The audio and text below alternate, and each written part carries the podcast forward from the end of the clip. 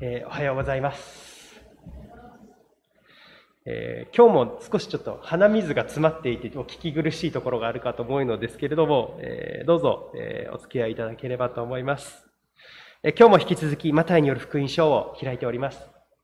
今日は14章の1節から12節、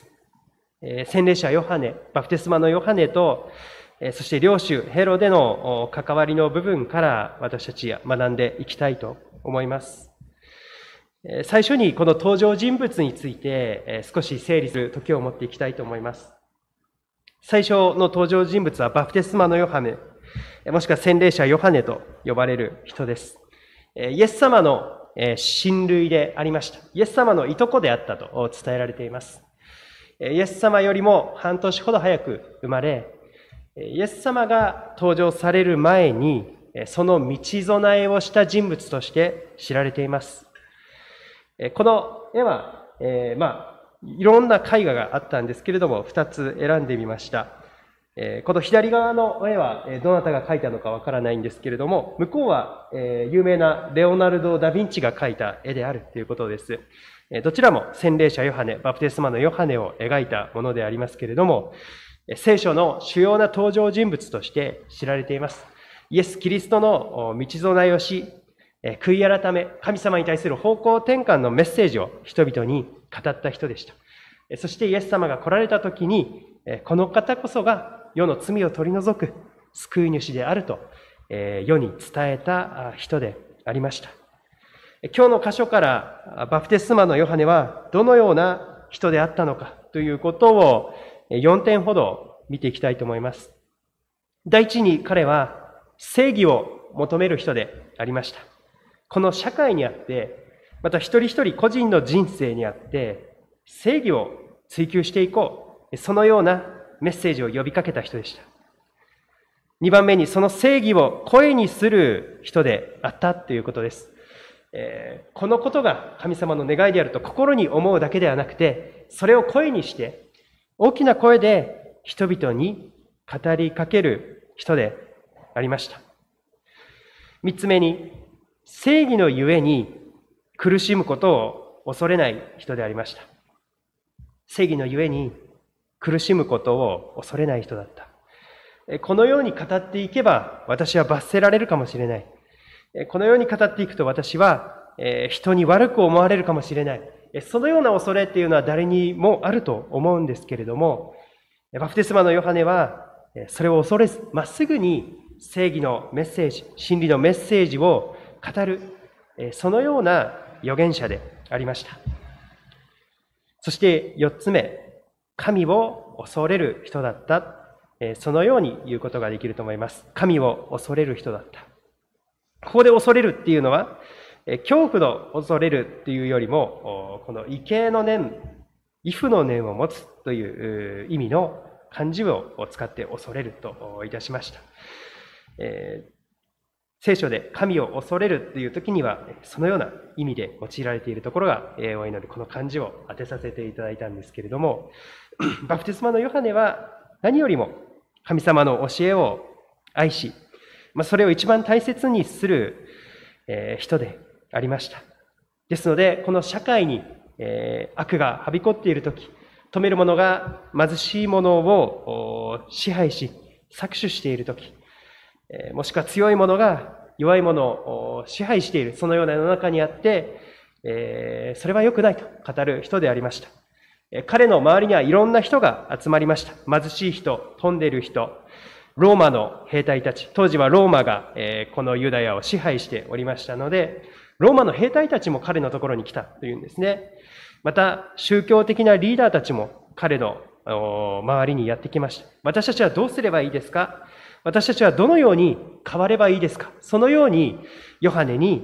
問いかけて人々が集まってきたというんですね。そこで彼は悔い改めて神様の方向を向いて神様の心をあなたの心として生きていきなさい。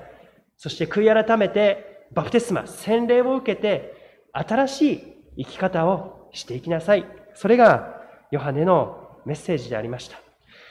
このようなえー、こう、人の罪をまっすぐに指摘して、こう、人に変革をもたらすメッセージというのは、えー、こう、人に二通りの反応をもたらすと思います。一つはそれを受け入れて自分自身を変えていこうとすること。もう一つはもちろん反発するということですね。えー、次に、えー、あ、すいません。ヘロデ・アンティパスのことを、えー、見ていきたいと思います。ヘロデ・アンティパスです。彼の在位は、えー、紀元前4年から、えー、紀元39年、比較的長い、えー、統治の時間でありました。えー、ガリラヤの領主であったということなんですけれども、まあ、この当時、イエス様やバプテスマのヨハネが活動していた、このガリラヤという地域を治めていたということですね。彼は、え権力を持っておりました。そして富も持っておりました。そして今日の聖書箇所によるならば、えー、自分の気に入った女性も無理やり自分のものにしてしまったという、そういうことも、えー、してしまったということが聖書に記されています。もともとこのヘロデ・アンティパスはナバデア王国っていう隣国の、えー、王様の娘、えー、お姫様と結婚していたわけなんですけれども、それを結婚関係を解消して無理やり離婚して、えー、この自分の兄弟の妻であったエロディアを、えー、妻として迎えてしまった。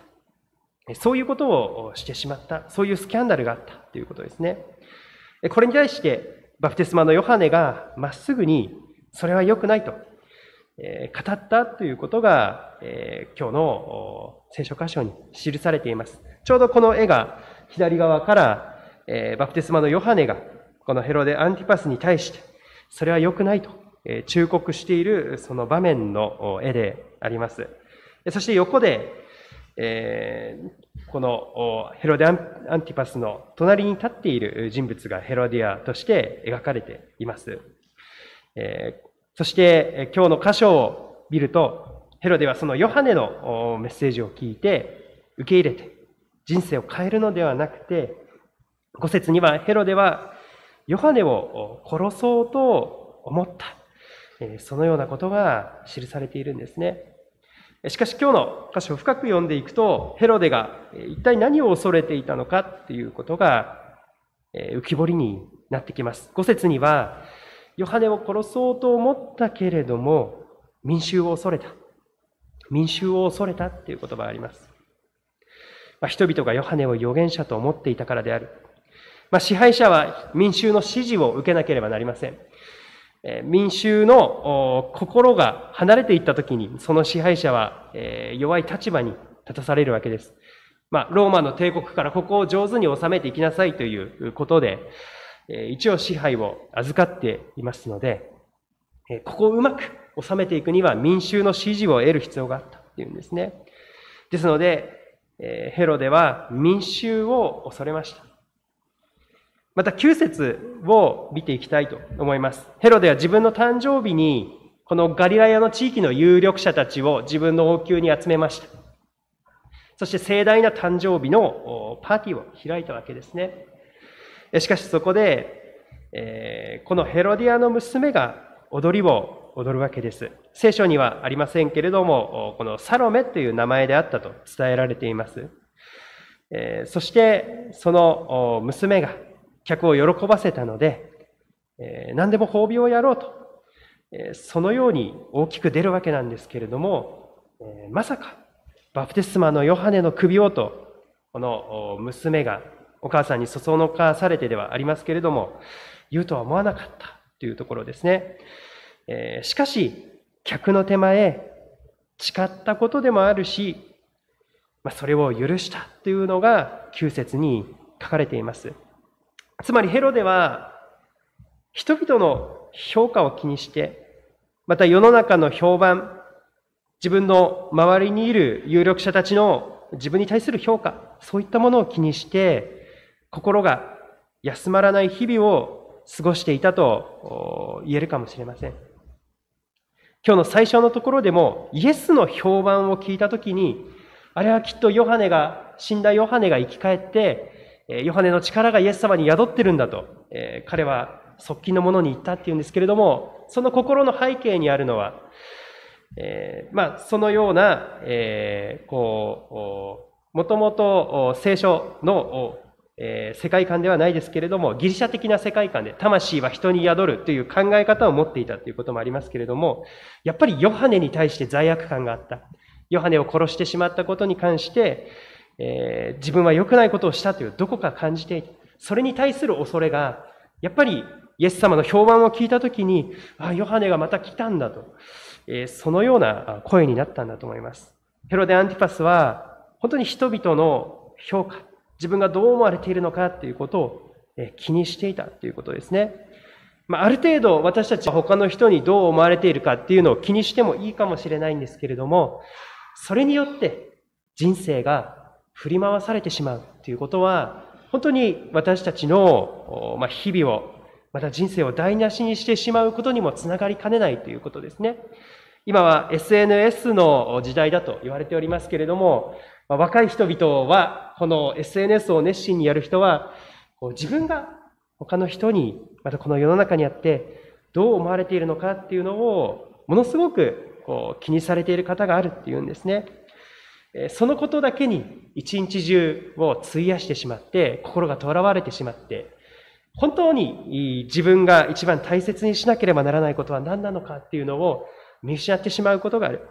そのようなことがあると言われているんですね。ヘロデ・アンティパスの姿にもう一つ私たちが注目したい言葉があります。9節です。王は心を痛めた。王は心を痛めたっていう一文があるんですね。ヘロデはヨハネのことを、まあ、亡き者にしたいと、うるさい奴だと思っていた。そのように言ってるんですけれども、9節このヨハネの首をくださいという状況になった時に突然王は心を痛めたと言ってるんですね。なぜなのか。えー並行箇所のマルコの福音書にこのような言葉があります。スクリーンにお出しします。なぜなら、ヘロデが、ヨハネは正しい聖なる人であることを知って、彼を恐れ、保護し、またその教えを聞いて、非常に当惑しながらも、なお喜んで耳を傾けていたからである。なぜならヘロデがヨハネは正しい聖なる人であることを知って彼を恐れ、保護し、またその教えを聞いて非常に当惑しながらも、なお喜んで耳を傾けていたからである。まあ、一人の人に対して二つの分裂した思いを抱くということが、ひょっとしたら私たちにもあるかもしれません。ヘロデは、このヨハネはうるさい奴だと、えー、こう、できればヨハネを亡き者にしたいと思う一方で、ヨハネの言ってることは正しいんじゃないかと思う一面もあったわけですね。そして、彼の教えを聞いて、当惑しながらも喜んで耳を傾けていた。おそらく、牢に囚われているヨハネのところに行って、話す機会があったんではないかと言われているんですけれども、このことから私たちが知ることができるのは、ヘロデにも良心があったということですね。良い心があったということがわかるんですね。その時、ヘロデは選ぶことができました。ヘロデに与えられた良い心、良心の声に聞いていくか。それとも、え、自分の利己的な、自分中心の自分の欲望の声に聞いていくか。その二つの選択肢がヘロデにはあったわけなんですね。ああ、この人の言ってることは本当かもしれない。あ私はこの人の声に聞いたら本当に喜びのある人生があるかもしれない。そのことを思う心と、いやでも嫌だ。自分のやりたいように生きていきたい。自分の邪魔する奴は、えー、もう遠の、えー、始末していきたい。そのように思う分裂した思いをヘロデは抱えていたんですね。そしてどちらを選ぶか、ヘロデは選択することができたんです。けれども、この結末は本当に悲しいものでありました。結局、ヘロデは人々が私のことをどう思うか、自分の支配がどうであるか、そのことに注目しすぎていて、ヨハネの命を軽んじてしまった、そのような結果に終わるわけです。最後に注目したい人々がいます。ヨハネの弟子たちです。12節はこのようにあります。それからヨハネの弟子たちが来て、遺体を引き取って葬り、イエスのところに行って報告した。ヨハネの弟子たちにとっては人生の中で一番辛い、一番暗い一日でありました。自分の師匠を葬らなければならない。そして彼らはイエスのもとに行ったというのが12節の記述です。彼らにとっては人生で一番最悪な一日、人生最悪と思えるような日であったわけですけれども、もしそのような日が訪れたら、一体私たちは誰のとこに行くだろうかということを思わされました。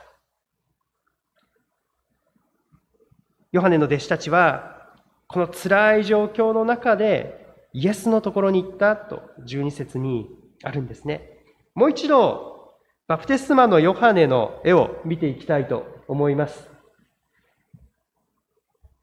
彼の絵を注目してみると、このどの画家の方が描いた絵も何かを指さしてるんですね。で、これ何を指さしているのかっていうと、実はバプテスマのヨハネは常にイエス・キリストを指し示した人物として描かれているんです。だからヨハネの弟子たちも何人かはイエス様についていったっていうところは福音書に書いてあるんですけれども、ま、ヨハネはいつも弟子たちをイエス様のところに送り出そうとしたんですね。なので、この時、最後まで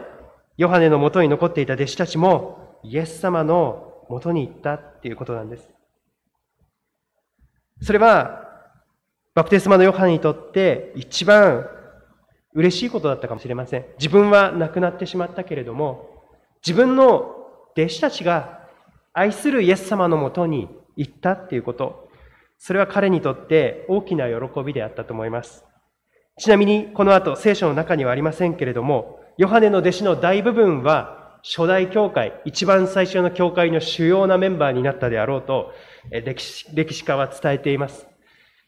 教会の中で洗礼が入信儀礼になった。この水に体を沈めるということが入信儀礼になっていったのは、まあ、イエス様のご命令もありますけれども、きっとこの彼らの存在があったことが大きいだろうと言われています。え私が牧師をしていて、牧師という仕事の働きの最大の喜びは何かと言われたら、それはやっぱり誰かがイエス・キリストと出会うっていうことであると思います。誰かをイエス様につなげることができたら、まそれだけで全てが報われたというふうに感じます。ヨハネにとっても同じだったと思います。この愛する弟子たちが愛するイエス様のもとに行くということを通して、彼の人生の一番大切な思いが実ったんだと思います。イエス様は罪を許し、慰めを与える救い主でありました。ヨハネの弟子たちが最も深い苦しみの中で取ることのできた最善の行動、それはイエス様のもとに行き、すべてを打ち明け、そしてその重荷を下ろすことでした。私たちの生活の中の大きな問題も、また小さな問題も、すべてをイエス・キリストのもとに携えていくことができます。私たちは人生の重荷をそこで下ろすことができるんですね。最後に、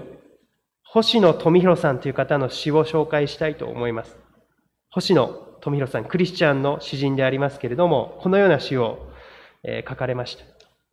命が一番大切だと思っていた頃、生きるのが苦しかった。命より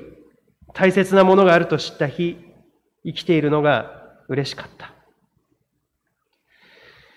命が一番大切だと思っていた頃、生きるのが苦しかった。命より大切なものがあると知った日、生きているのが嬉しかった。これは星野さんの命という詩です。多くの方が、この詩を読んだ多くの方が星野さんに尋ねるそうです。命よりも大切なものって何ですか？星野さんの答えはいつも聖書の中にありますよと、そのように答えられるそうです。皆さんもぜひ読んでみてください。皆さんが本気で聖書の中にその答えを探すならば、見つかります。私も見つけられましたから、そのように星野さんは、えいつも答えられるそうです。皆さんにとってこの人生の中で一番大切なものは何でしょうか？バプテスマのヨハネにとって譲れないものっていうのはやっぱり神様だったと思うんですね。この命を失っても神様のメッセージに行きたい。それがバプテスマのヨハネの生き方でした。私たちの人生で一番大切なものは何でしょうか？それを見出して、その一番大切なものを握りしめて生きていくことが私たちの幸いであると思わされます。聖書はこの世界を作られ、私たちに命を与えてくださった神を知ること、そして2000年前に人としてこの世界に来られ、私たちの罪のために十字架で死なれ、3日目によみがえられた神の御子、イエス・キリストを信じることが一番大切なことですよと教えています。ぜひ私たちもこの人生で一番大切なものを握りしめて生きていく、そのようなものでありたいと願います。お祈りをいたします。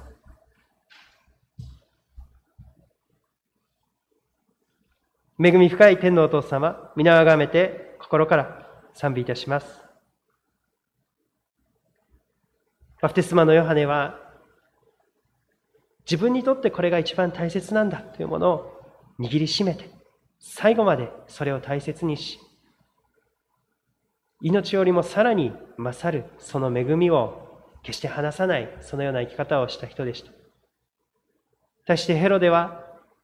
あ、これが私にとって一番大切なメッセージかもしれないということを聞きながらも、そこに引きつ引きつけられながらも、そこから離れ、それを受け取ることなく、過ごしていってしまいました。他のすべてのものを持っていても、富や権力、すべての人々が欲しがるようなものを持っていたとしても、彼には恐れがありました。神様どうぞ私たちの人生で本当に一番大切なものは何なのかを見分ける。そのような心を与えてくださり、それを握りしめて幸いを得るものとさせてください。